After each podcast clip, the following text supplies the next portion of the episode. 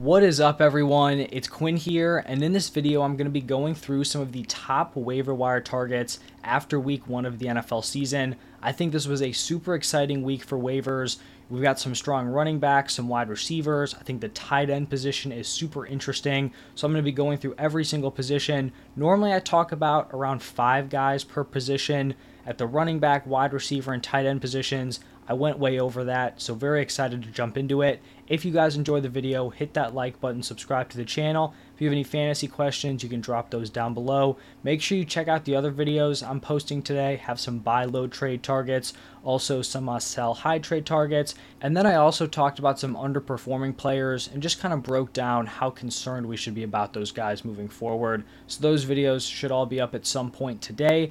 But let's jump right into the running back position. Like I said, I think there are a lot of very interesting waiver options at this position, and we got to start it off here with Kenneth Gainwell. Also, I don't think I mentioned at the top, these are going to be players who are available in 50% or more leagues using the uh, ESPN waiver wire. So, starting off with Kenneth Gainwell, he's currently rostered in only 21.7% of leagues, and hopefully, all you guys were able to watch my waiver wire video before week one because I kind of laid out this entire situation with Kenneth Gainwell, where he had a legit shot to be the Eagles running back one, and all of a sudden he goes from someone who's sitting on waivers to being the number one target after week one to being someone who's super valuable, leading one of the best rushing attacks in the NFL. And what do you know? Kenneth Gainwell went out there, had a 62% snap share, took 14 of the 16 running back carries. Unfortunately, if you did pick him up, he wasn't really able to stamp, you know, that solid workload with a big fantasy performance, but if he can retain this role moving forward, he will be incredibly valuable for fantasy football. It is possible that a guy like D'Andre Swift starts to eat into his workload, but in week one, he was the clear cut running back one. We know this Eagles offense should bounce back after kind of a you know rough overall day against the Patriots. I think Kenneth Gainwell is someone that you need to be targeting on waivers if he is available. Now the next running back is going to be Kyren Williams. He's only uh, rostered in 10.3% of leagues, and Kyren Williams is the Rams running back one. This is his backfield. This is not Cam Akers' backfield. It is the Kyren Williams show at this point after week one. He had a 65% snap share, 74% route participation, which is amazing at the running back position. Him and Akers each took two goal line snaps, so it's not even like he's being phased out of the goal line. You wouldn't think he would have those opportunities because he's 5'9, sub 200,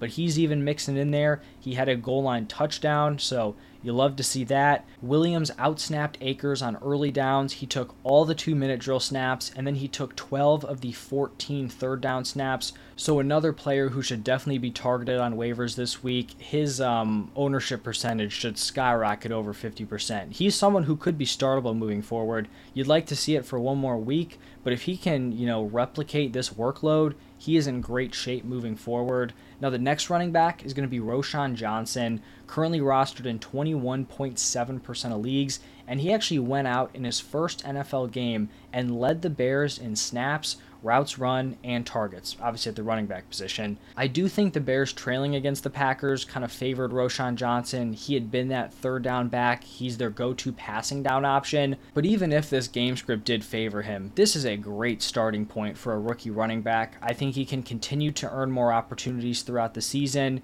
You know, you have Khalil Herbert there, you have D'Onta Foreman, but Roschon Johnson already has that role as the third down back. He's a huge, you know, big bodied running back. We saw him score their touchdown. So I think he's definitely someone who could turn into their clear cut RB1 later on in the season. Now, the next running back is going to be Tyler Allgeier. He barely makes the cut, rostered in 44% of leagues. And heading into this game, worst case scenario, Tyler Allgeier was a fantastic handcuff. He goes out, has a pretty strong workload here in week one, playing alongside Bijan Robinson. He played on 55% of the snaps, which was only uh, four less snaps than Bijan Robinson. He took the majority of the carries, 15 of the 25 running back carries, and then he was in on all three goal line snaps. So he may have some weekly value early on in the season. I do expect Bijan Robinson's role to kind of continue to grow. Like, I would be pretty surprised if Tyler Allgeier is out carrying Bijan Robinson like two, three, four weeks into the season. So, like I said, he could be someone you throw into your lineup early on in the season, but is also just going to be one of the best handcuff options in the NFL. Now, moving over to Joshua Kelly, and he kind of came out of nowhere here, rostered in 11.4% of leagues. I think a lot of people thought, best case scenario, he would be their running back two, the clear kind of handcuff back to Austin Ekeler. I was not expecting Joshua Kelly to come out and play on 48% of the snaps. And this also wasn't a game where the Chargers were just, you know, in a blowout and they took Ekeler out and were just kind of grinding it out with Joshua Kelly. This was a back and forth game, and he played nearly 50% of the snaps.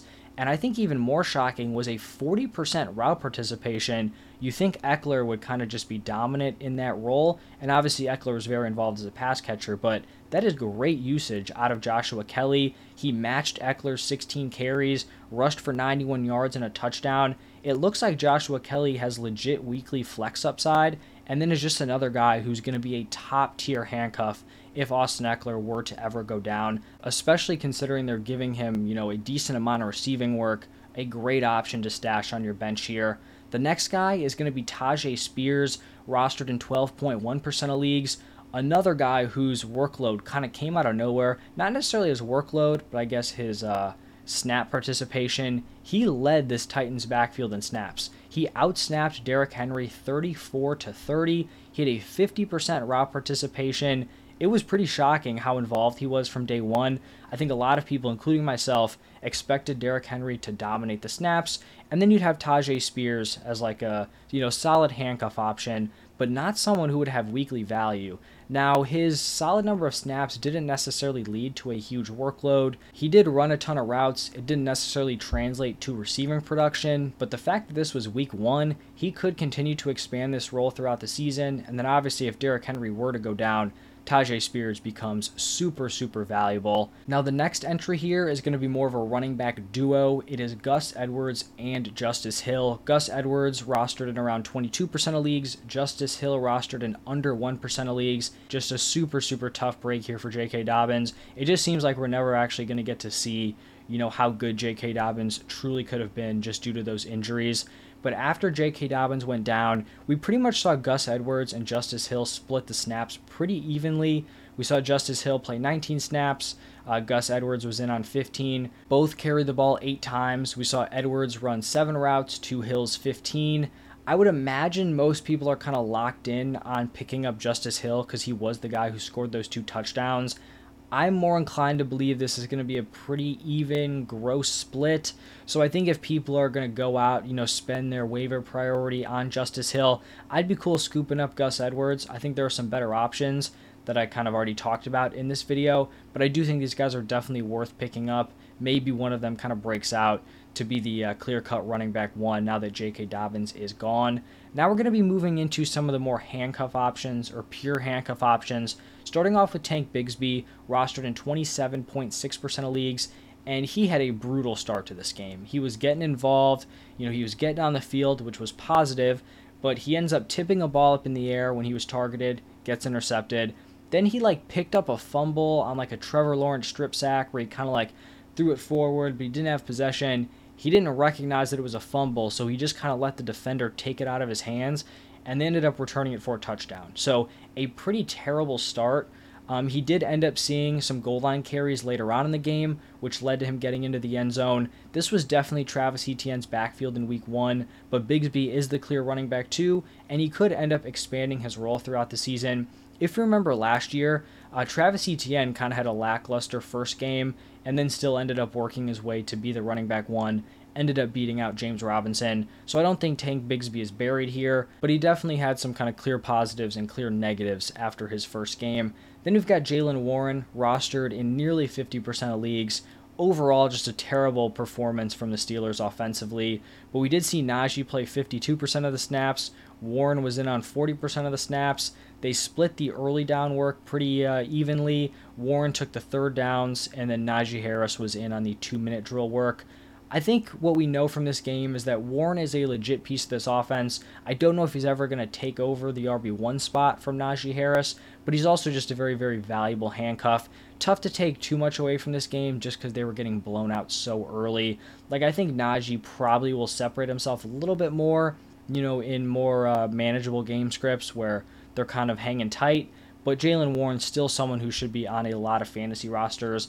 And then the final running back here is going to be Damien Harris, uh, rostered in 26.5% of leagues. We'll just have to wait and see what his usage looks like tonight. Seems like at worst he's going to be like the red zone back, the goal line guy for the Bills.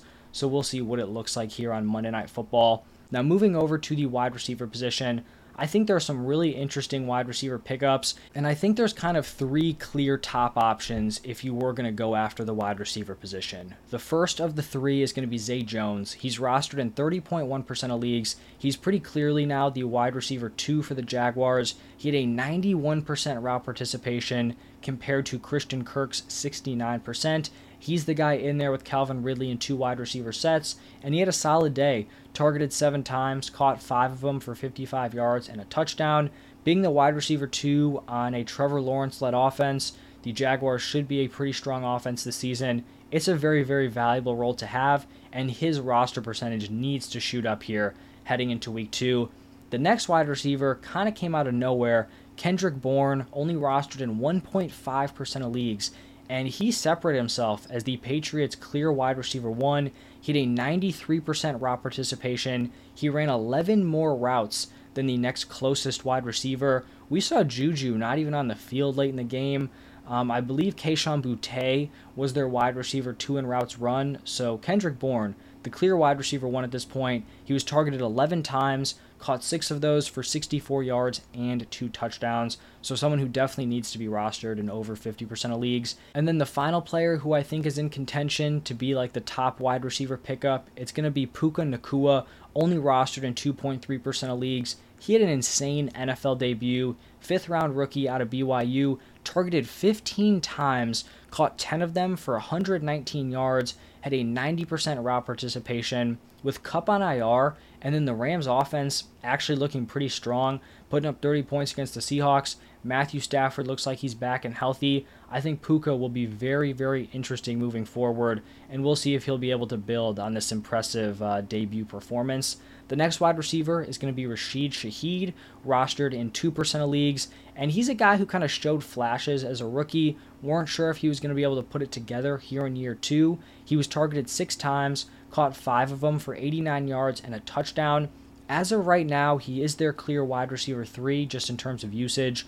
Only had a 66% route participation, but that could end up growing throughout the season. We also know MT's injury history. It's possible he goes down. Obviously, you don't want to see it, but it is in the cards. And then Rashid Shaheed could step in to be the clear cut wide receiver, too. The next wide receiver is going to be Rashee Rice, uh, rostered in under 10% of leagues and he really didn't have a huge role in week one. He ran the fifth most wide receiver routes for the Chiefs, but it was just his first NFL game. He was targeted five times on just 12 routes, so his target rate was very impressive. He caught three of those five targets for 29 yards and a touchdown. We know the rest of that wide receiver room was pretty rough. Kadarius Toney was horrible. Skyy Moore did pretty much nothing. So I think Rashee Rice has a legit opportunity to carve out a solid weekly role in this offense. And this is coming from someone who hasn't been high on him. Like I didn't love him as a prospect, didn't really love the pick from the Chiefs. But just looking at how much these other guys have underperformed, he looked solid in week one. Definitely someone worth monitoring moving forward. The next player is going to be another rookie wide receiver. Got Jonathan Mingo rostered in 21% of leagues targeted five times in his NFL debut, only caught two of those for 17 yards. Pretty poor overall performance, but he had a 93% route participation, which is great usage, especially in his first NFL game. Hopefully, he's able to just kind of build throughout the season, but it's nice that he's established that kind of baseline of being one of their clear starting wide receivers. If he can maintain that role, uh, Bryce Young potentially improves throughout the season could definitely become interesting later on. Then we have Romeo Doubs, rostered in 19% of leagues. And to be honest, the Packers' wide receiver usage was a little bit strange. With Christian Watson out, you would assume that Doubs would operate as one of their clear top two wide receivers. The Packers didn't have one wide receiver with over a 67% route participation, so they kept a pretty decent rotation going. Uh, Doubs was tied for the team lead with five targets, caught four of them for 26 yards. The most notable part of his game was just the two touchdowns he brought in. So it's possible he kind of fades away to a wide receiver committee once Christian Watson returns. But if he can kind of separate himself as the clear cut wide receiver two behind Christian Watson, then he does become interesting moving forward. The next wide receiver is going to be Robert Woods, rostered in 2.7% of leagues. And full transparency, I was not high on Robert Woods heading into the season. I thought he was done, thought he was cooked. He's targeted 10 times in this game, caught six of them for 57 yards. I do think this game was a little bit of an outlier just because the Texans threw the ball 44 times.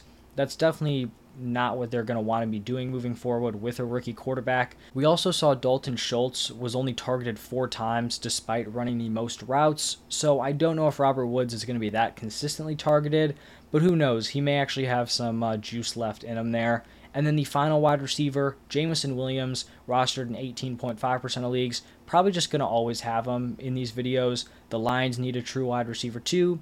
Once he comes back from suspension, becomes very interesting in that Lions wide receiver room.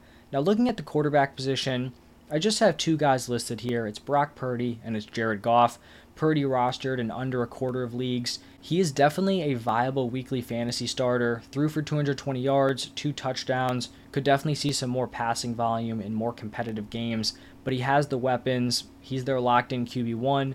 Definitely should be rostered in more leagues. And then the second guy is Jared Goff, rostered in just under 50% of leagues had a you know average week one game, but he goes up against the Seahawks in week two, who just let the uh, Rams without Cooper Kupp drop 30 on him so potentially an interesting streaming option. Honorable mentions to guys like Jordan Love and Mac Jones coming off of solid week one performances. I just think if you're forced to start those guys in like a 10 12 team league in week two, you're probably not in a great spot. So I'm not going to list them here, but honorable mentions to those guys. Now, moving over to the tight end position, a lot of really interesting things at tight end. Kind of seems weird because there really weren't a ton of great tight end performances, but I think the usage from these guys were pretty interesting. So we're going to start off with Sam LaPorta. Uh, rostered in 34.6% of leagues. He catches five passes for 39 yards, has a 72% route participation, 17.2% target share. So a very solid role in week one. We'll see if he can expand on that moving forward, but definitely someone who should be rostered in more leagues. The next tight end here is going to be Hunter Henry, rostered in 4.1% of leagues, had a nice 72% route participation, was targeted six times, caught five of them for 56 yards and a touchdown, and he's currently the highest scoring week one tight end. Obviously, we had some of the elite guys sit out. Uh, Travis Kelce, Mark Andrews. So Hunter Henry currently leading the tight end position in fantasy points. The next tight end is going to be Hayden Hurst, rostered in just under 5% of leagues. He led the Panthers with seven targets, caught five of those for 41 yards and a touchdown. He did have a 64% route participation. You'd like to see that be a little bit higher if he's going to be someone you want to confidently start in your lineup, but definitely someone to keep an eye on and could be worth picking up if you are desperate at the tight end position. Then we have Juwan Johnson, rostered in 42% of leagues. Didn't do anything crazy, 5 targets, 3 receptions, 36 receiving yards, but he had an 84% route participation, which is elite for the tight end position. If the Saints offense can kind of get it together, put up some big passing games, that type of route participation is going to get him some solid fantasy performances. The next tight end is Luke Musgrave, rostered in under 10% of leagues. Another guy with an impressive route participation, 77%. You guys may be wondering why I keep referencing route participation. It's very important, especially for the tight end position, just to know that these guys are out there running routes on a large percentage of plays. Um, snap share isn't the best for tight ends because they could be out there but blocking. Obviously, for fantasy, you want them running routes. So that's kind of like the go to stat here, just getting their usage. Um, he actually ran the most routes on the team for the Packers, more than any of the wide receivers. Targeted four times, caught three of them for 50 yards. Very close to a touchdown. Um, he just kind of had to go down um, catching the ball, so he wasn't able to get in. But could have been an even bigger day, like three for 55 and a touchdown. Obviously, looks a lot better than his current stat line, but solid uh, debut performance out of Luke Musgrave. Then we have Zach Ertz, who's rostered in just under 40% of leagues, and his route participation was fantastic 91%. He led the team with nine targets, caught six of them for only 21 yards. Kind of just what we're going to be dealing with here with this Cardinals team. They're not going to put up a ton of points. The passing volume's probably not going to be great. I think Ertz could be interesting, especially if they look to trade him. Like, I don't think it'd be shocking to see them move on from Marquise Brown, Zach Ertz, trade him at the deadline. If he gets moved to a contender, also becomes interesting, but just having a 91% route participation, he should be rostered in more leagues. Then we have Chigo Okonkwo, who just barely makes the cut for this video, and you may be wondering why I have him on here, considering he just put up a goose egg in week one, but his usage was very encouraging. In 2022, Okonkwo maxed out at a 50% route participation. He never got above that 50% number. In week one, he was all the way up at 75%. He was someone who was super efficient last year. He even got open deep this game. Tannehill just missed him. So I definitely think he's someone to look out for. I wouldn't just totally throw him away because he had one tough week one performance. The tight end position, those rough games are going to happen. You know, unless you're one of the elite elite options, you're going to have those goose egg performances, the one reception games. So don't completely fade off of Okonkwo just because of his week one. Very interesting option here at the tight end position, Durham Smythe. Did not think I'd be talking about this dude rostered in under 1% of leagues, but he goes out, has an 80% route participation, had seven targets, which was the second most on the team, turns it into three for 44, but someone to keep an eye on for sure in that uh, Dolphins, I guess, weapon room. And then the final tight end is going to be Irv Smith Jr., rostered in 6.7% of leagues. Obviously, no one was going to be doing anything when the Bengals threw for only 82 yards. He was targeted five times, caught three of them for 17, but he has 71% route participation, which is solid. Assuming the Bengals start to get going, they're going to be a high scoring offense. With that type of route participation, he's the kind of guy where you could throw him into your lineup, you know, when your tight end's a bye or injury, whatever it is, because you're kind of just hoping for a touchdown or like a random volume game out of him. So, someone to kind of keep an eye on long term. And then the final position here, looking at some defenses. These are defenses I'd be looking to stream this week. Broncos going up against the Commanders. Commanders really struggled against the Cardinals. Uh, Broncos look decent against the uh, Raiders, only rostered in 7.5% of leagues. We have the Giants, who just got lit up by the Cowboys, but they're going up against the Cardinals. Very weak offense. Giants only rostered in 2.3% of leagues. The Falcons just had a nice performance against the Panthers. They're going up against Green Bay. I know the Packers just lit up the Bears, but as a Bears fan, definitely don't have the strongest defense. Not sure if I'm totally sold on the Packers. I think it could be a decent streaming option. And then we have these two teams playing each other, both with rookie quarterbacks, Texans and the Colts. Both these defenses are barely rostered. I think they're both viable streams this week. So it's going to wrap it up for my top waiver wire targets. Like I said at the top, I think there are a lot of interesting options this week. Hopefully, you guys are active, making moves on the waiver wire. Uh, if you guys have questions, drop them down below. Hit that like button, subscribe to the channel. But thank you all for stopping by, and I will see you in the next one.